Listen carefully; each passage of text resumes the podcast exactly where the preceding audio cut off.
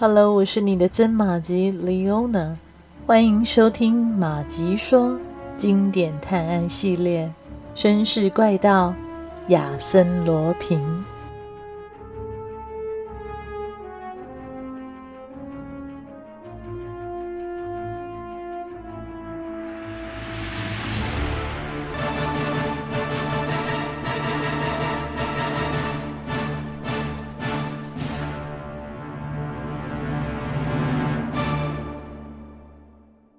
男爵伤心欲绝的在房间里来回踱步，神志也因慌乱的估价而显得愈加的模糊不清。此时他看起来就像一个随时准备要开枪自杀的破产者。唯一可以让他稍微安静下来的，便是加尼玛尔脸上那副难以置信的神情。相较于近乎失控的男爵，这位探长一动也不动地站在那儿，一双质疑的眼睛不断地环顾四周。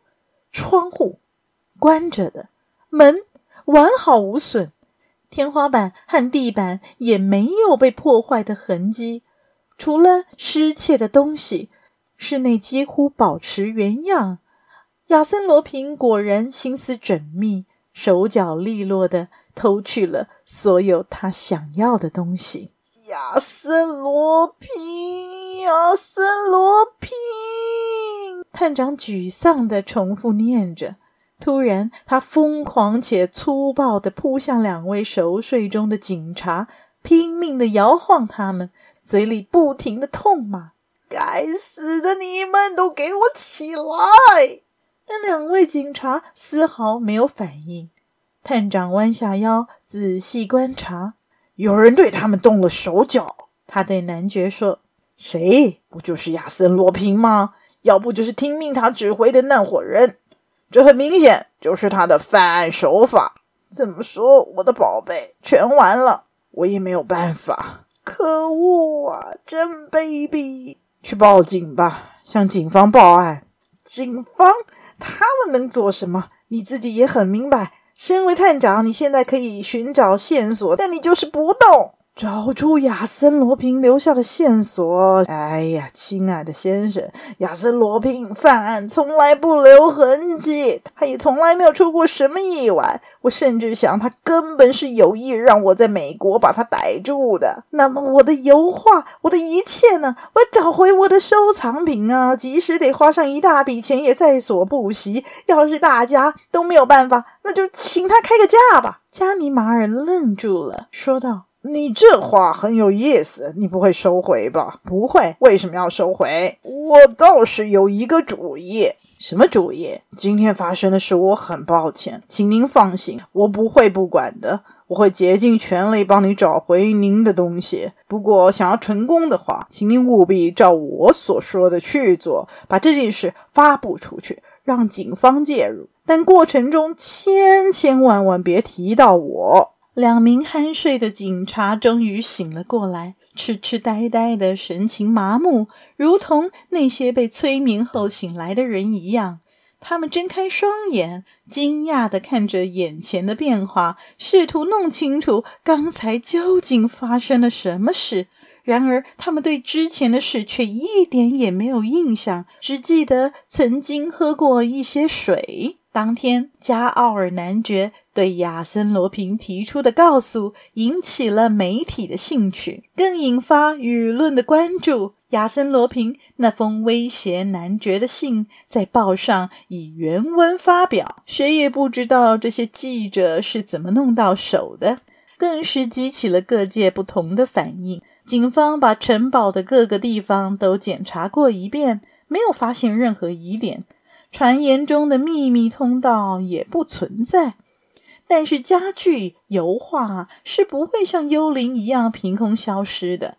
窃贼肯定是从门窗出入，但到底是些什么人？怎么进来，又怎么出去的呢？卢昂警方在确信自己破不了案之后，请求巴黎的支援，加尼马尔就在其中。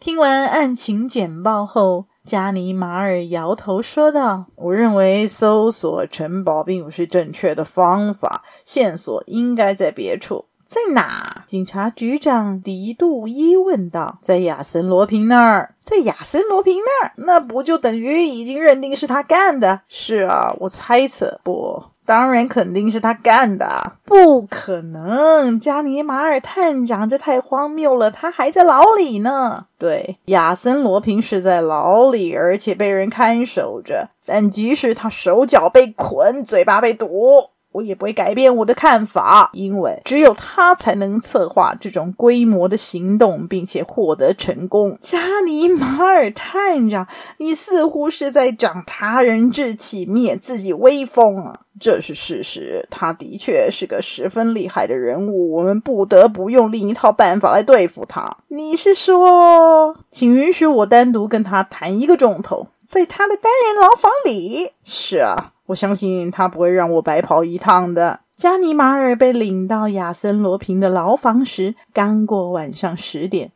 亚森罗平躺在床上，看见加尼玛尔进来，乐得高声叫了起来：“哦，亲爱的加尼玛尔，我待在此处的这段时间里，最期盼的就是您能来看看我。现在你找我有什么事呢？”加尔男爵失窃案这件事是不是你干的？哦，您真聪明似的，从头到尾都是由我指挥。那封信呢？电报呢？都出自于在下之手，我甚至还保留着收据呢。亚森罗平一边说着，一边打开那张白木小桌的抽屉，取出两张破纸，递给加尼玛尔。哦，我还以为你已经被严密的看守和搜查，你居然还有本事私藏收据，还能看报纸？嘿嘿，哎呦！要怪就要怪这些人太笨了，搜遍了我全身，又是撕我衣服，又是拆我鞋底，又是敲墙壁听声音，就是没有想到我会把东西放在这么显眼的地方。加尼玛尔的好奇心被挑起，说道：“真讽刺！好吧，告诉我案件的经过吧。”亚森罗平在牢房里来回走了两三次，停下来说。告诉您，那不是自掘坟墓吗？不过您要是真的想知道，我想先问您，对于我写给男爵的信，您有什么看法？那只是您一贯的手法，目的就是为了让大众震惊。天哪，加尼玛尔，我以为你比别人要精明多了。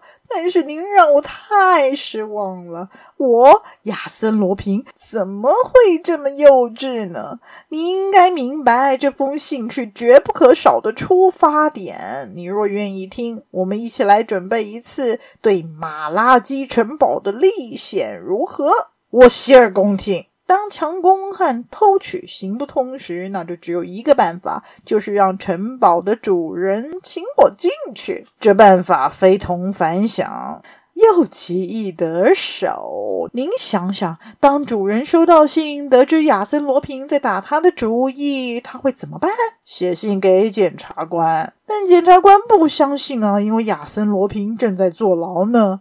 城堡主人一定会惊慌的四处向人求救，对吧？那当然。他如果在一份小报上看见一位著名的警探正在邻近的市镇度假，他会去碰碰运气。您也这么想，太好了。另一方面，假定亚森罗平早就算准了这一点，请了一位最能干的朋友去科德贝克冒充这名警，并在男爵订阅的报纸上刊登这名警探光临科德贝克的消息，会出现什么情况？两种可能：鱼不，我是说不上钩。我是说，加奥尔不上钩，或者他会急着赶去求援，这是最有可能的。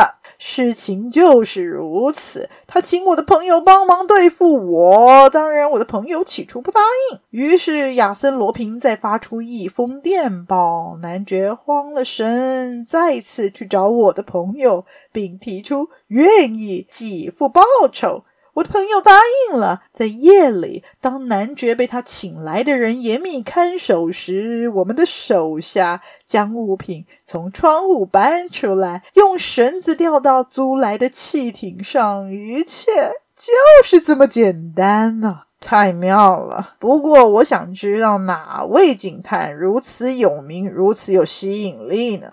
哎呦，就是您啊，加尼马尔探长，我的死对头。我正是您，妙就妙在您的任务是逮捕您自己呀、就像您在美国逮捕我一样啊。亚森罗平开心地笑了，加尼马尔却相当的气恼，他咬着嘴唇，认为这件事一点也不好笑。一个看守员送饭进来，亚森罗平吃了两三口面包后，就接着说：“不过，请放心，一切就快结束了，您也不必去城堡了。加奥尔男爵一案马上就要解决了。”什么意思？加尼马尔瞪大眼睛，很是吃惊。是这样的，冒牌的加尼马尔与男爵关系不错，男爵委托他私下和我商讨解决的办法。